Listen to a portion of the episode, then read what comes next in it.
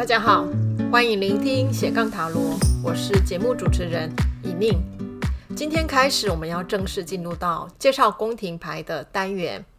呃，我想了好久，就是哎，宫廷牌到底我要用什么样的方式介绍给大家呢？哦，最后我就决定还是依照哦我过去在教学的时候比较常用的方法哈，也就是哦把同样的植物的。呃，四个宫廷牌放在一起，做一些简单的比较，然后去说明呃各自他们因为元素的关系，在这个植物上表现出哪些不一样的一些人格特质哈。那这样的一种学习方法，我觉得它有一个好处，就是呃很多人对四位这个角色大概知道说，哎，他们都是在学习的阶段的小朋友啊，哈，比较天真哈，哦，比较喜欢探索等等。可是，到底这些思维跟元素结合之后，又会在性格上产生出哪些差异？哈，那那这个可能是对很多人来讲有点模糊的哈。所以，我觉得学习塔罗牌，呃，可以把各种不同类似的东西放在一起做比较，我觉得会是一个很好的学习方法。那今天呢，我就把呃四个元素的四位呢都拿出来哈，在图像上我们做一个简单的。呃，一个比较跟认识哈，那这四个思维呢，其实它整个图像呃有共同的构图方法哈，就是呃这四个人都是站立的，哦，那比起其他的宫廷牌，呃是坐着或骑着马哈，那但相对我觉得站立指的是呃某一种社会上的地位还没有到达到可以拥有马或可以坐着的这样的一种呃有被。认可的那样的一个位置哈哦，所以四位的这样的呃站立本身指的就是说哦，必须要呃从头开始要起步，慢慢建立自己的基础，这样的一种呃意涵在里面。那除了他们是站立以外，我觉得这四张宫廷牌的背景当然也透露出了呃不同的元素所关心的哈，他们会在乎的一些事哈。所以哦，我觉得每一张宫廷牌的背景。的意涵，大家如果也可以做一点了解的话，我觉得对解牌也会有帮助哈。那除了这个之外，这四张四位呢，你可以看到，就是说哦，有两两张四位，他的眼神呢是看着右上方，然后有两张是看着左方，可是他们看的左方的方法会有点不太一样哈。那我们先来讲讲看向右上方的这两位四位的差异哈。那一个当然就是丈四会，另外一个是五角四位。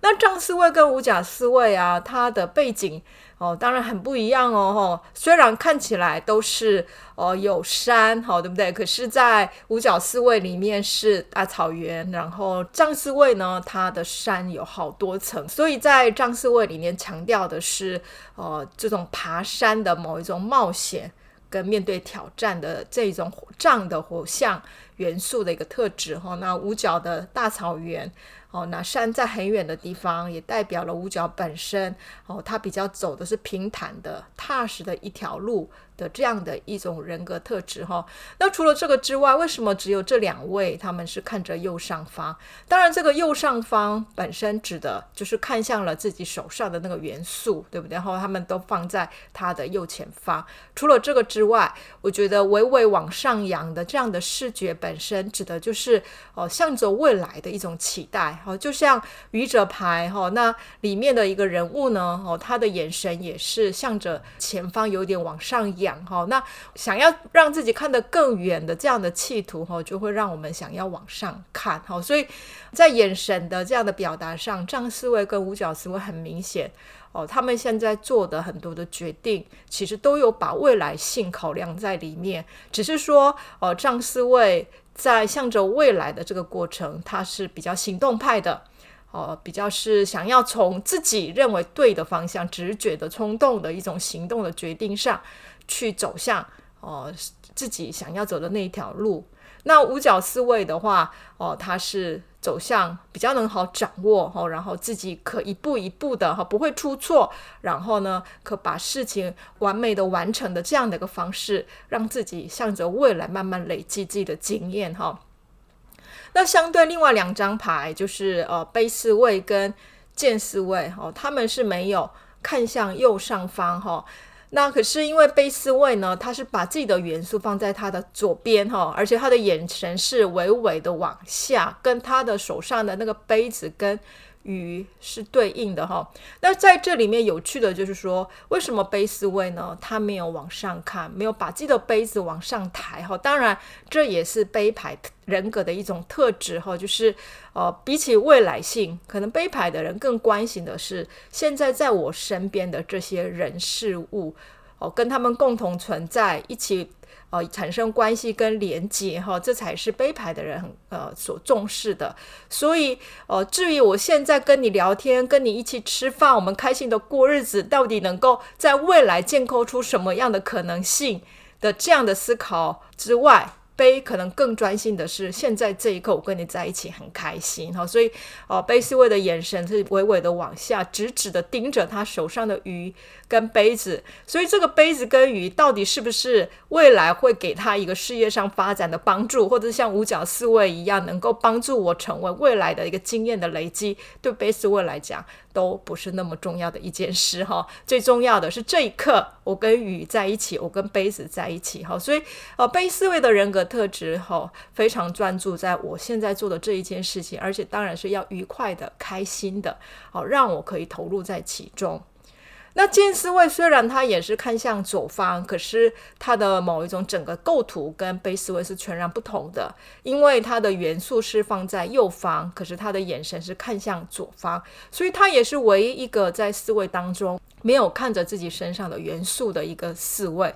那这一点上，我觉得它的特殊性就凸显出了剑思维本身跟其他思维可能在人格特质上有很大的差异。那首先呢，呃，思维他会呃紧盯着看着自己手上的元素，当然也代表，因为他们还在学习，正在成长当中，就是代表正在学习如何去掌握或者是培养好自己的某方面的潜能跟能力，所以当然就要紧盯着自己的元素。可是剑思维呢，他也在学习啊，哈。可是为什么他的剑却是被放在他的后方，哈？然后他是看着前方呢？那也代表就说，对剑思维来讲，或许他已经准备好想要去使用跟应用他手上的这一把剑。可是因为他毕竟是思维，虽然他有这样的一个想法，可是他的剑要怎么被使用，要怎么用才会？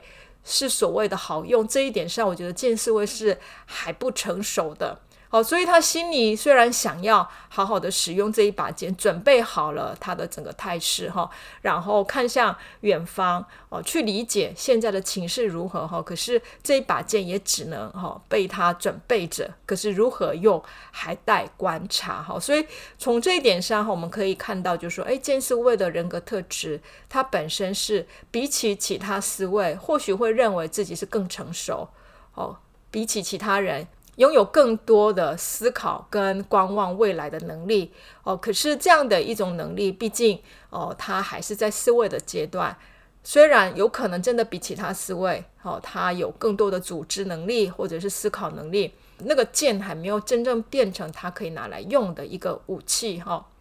所以在剑思维这个阶段呢，哈，这个呃剑思维他的很多的一个，可是因为他眼神毕竟还是看向远方哈，所以跟。哦，张思维跟五角思维一样，哦，他也是向着未来的，哦，看向远方本身指的就是，哦，我永远都在，哦，思考之后会发生什么，哈、哦。可是这个看向远方跟张跟五角不同，就是他他并没有用自己的元素放在眼前或死盯着他，而是认为自己已经准备好了，可以用。用剑来发挥一些自己的功能，哈，所以他的身体语言本身，哦，是有点呃微微的倾斜，哈，就是有一只脚抬起来，哈，当然这样的抬起来很像跳舞的动作，对不对？那也代表说随时想要迈步走向前，或者是往前跑步的这样的感觉，哈，所以哦，他的头发也是飞扬的，哈。那这样看起来的话，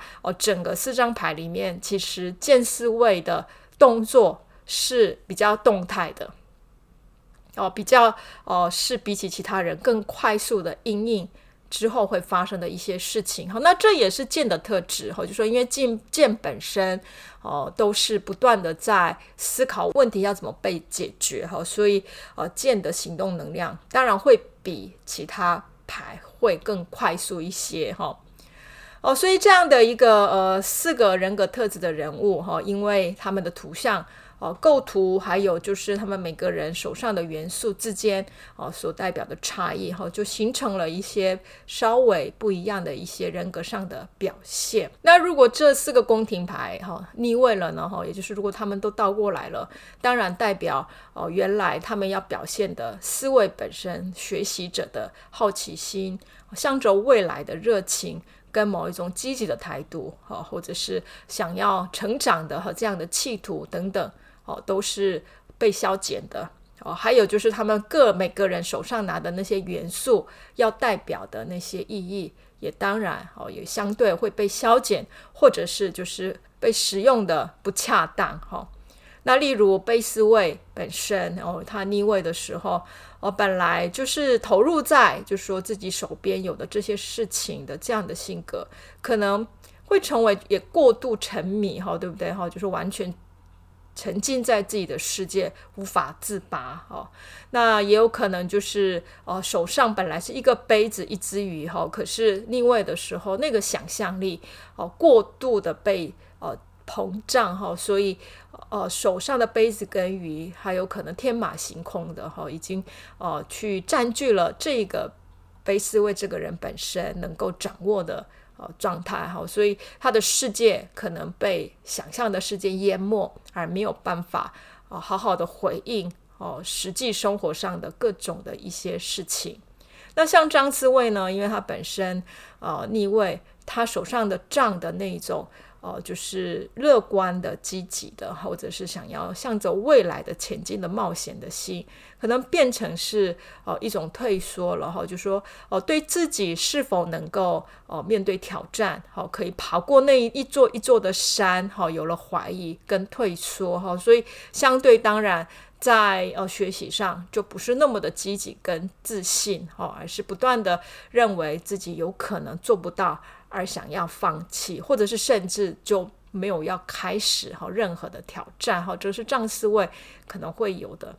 那像五角四位的话，那本来非常要求完美，或每一步都要在自己的掌控的这样的一个呃五角的特质，在逆位当中就会变成是想要掌控，却没有办法规划好哈，所以哦事情不断在呃这个四位的规划当中哈。哦，是有可能都是半途而废哈。就是另外的说，虽然五角思维也是哦想要把事情做好哈，可是这样的做好太过于呃好高骛远哈，太过于要求过高，而甚至反而打击了自己可以完成事情的这样的心情哈，然后就很容易让五角四位害怕。去发展一件事，因为害怕出错哈，所以这也可能是逆位的五角四位的特质。最后剑四位逆位的话，当然他原来哈认为已经自己准备好，可以向着未来去去挥剑的这样的一个呃自信。或者是期待在逆位的时候，那个剑有可能过于急躁的往往前挥出去，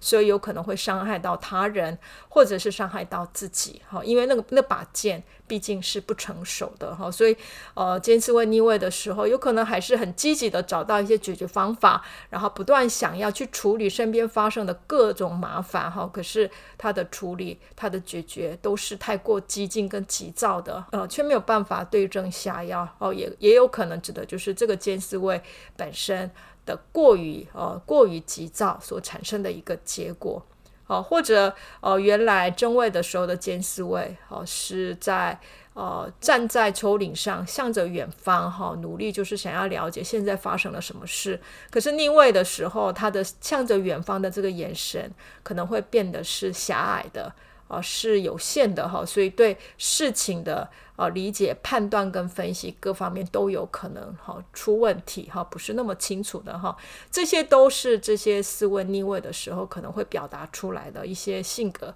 上的一些问题。那毕竟四位本身哈，他们是正在学习的一个阶段，所以大家在抽牌的时候啊，也可以想一想，就说，诶，如果刚好你在问你自己的问题，比较容易抽到四位这一张宫廷牌，或许可以想一想，就是说有没有可能，呃，我在面对一些事情的时候，较容易用这种思维的角色来去应对事情。呃，思维的角色应对事情，哈，当然他有他的优点，哈，就是呃，他会想要学习的这样的积极的态度是有的。可是相对的，他也有他的缺点，就是有可能哦、他所关注的事情哦、太过于狭隘。哦，就是视野不够宽广哈，甚至在呃责任感这件事情上，能够承担更大的责任这件事情上，并没有办法承受很大的压力。哦，因为毕竟他是思维还是一个小朋友哈，可能在思考事情上比较是以我为中心哈，过多的呃团体的责任或压力，可能会让思维感到。很很不舒服哈，所以呃，如果我现在刚好所在的位置是需要承担责任的位置，可是如果我还是用思维的角色来应对的时候，那相对那个责任就会变成是非常痛苦的一件事。所以有时候我的痛苦的来源或压力的来源，并不一定是外在的事情造成的，而是我在对应这件外在事情的时候，我有没有选对适当的角色，就决定了。这件事情有没有办法顺利的被我解决？哈，所以如果发现我现在应对的角色本身是不适当的，当然接下来的课题就是要看自己如何应变去转变它。那宫廷牌的解释，毕竟它对应的是一个人哈，所以在解牌的时候呢，哦，我觉得不需要把它解成是什么事情哈，而是把它对应到一种人格特质，我觉得更能发挥出这一张牌本身所代表的意义。那今天有关宫廷牌的介绍呢，暂时到这边结束。那接下来的三周，我就会陆续把哦骑士、皇后跟国王哈。的宫廷牌的内容，好讲解给大家听。那讲完之后呢，诶，我们在七十八张牌的介绍就会告一个段落了。那如果你对学习塔罗有兴趣的话，也欢迎你上新中火社大去报名。好，每周一晚上会有我的课程，哈，总共有十八周是线上课，好，所以就比较没有距离上的一些问题哦。那希望我们在课堂上可以再见面。谢谢大家，拜拜。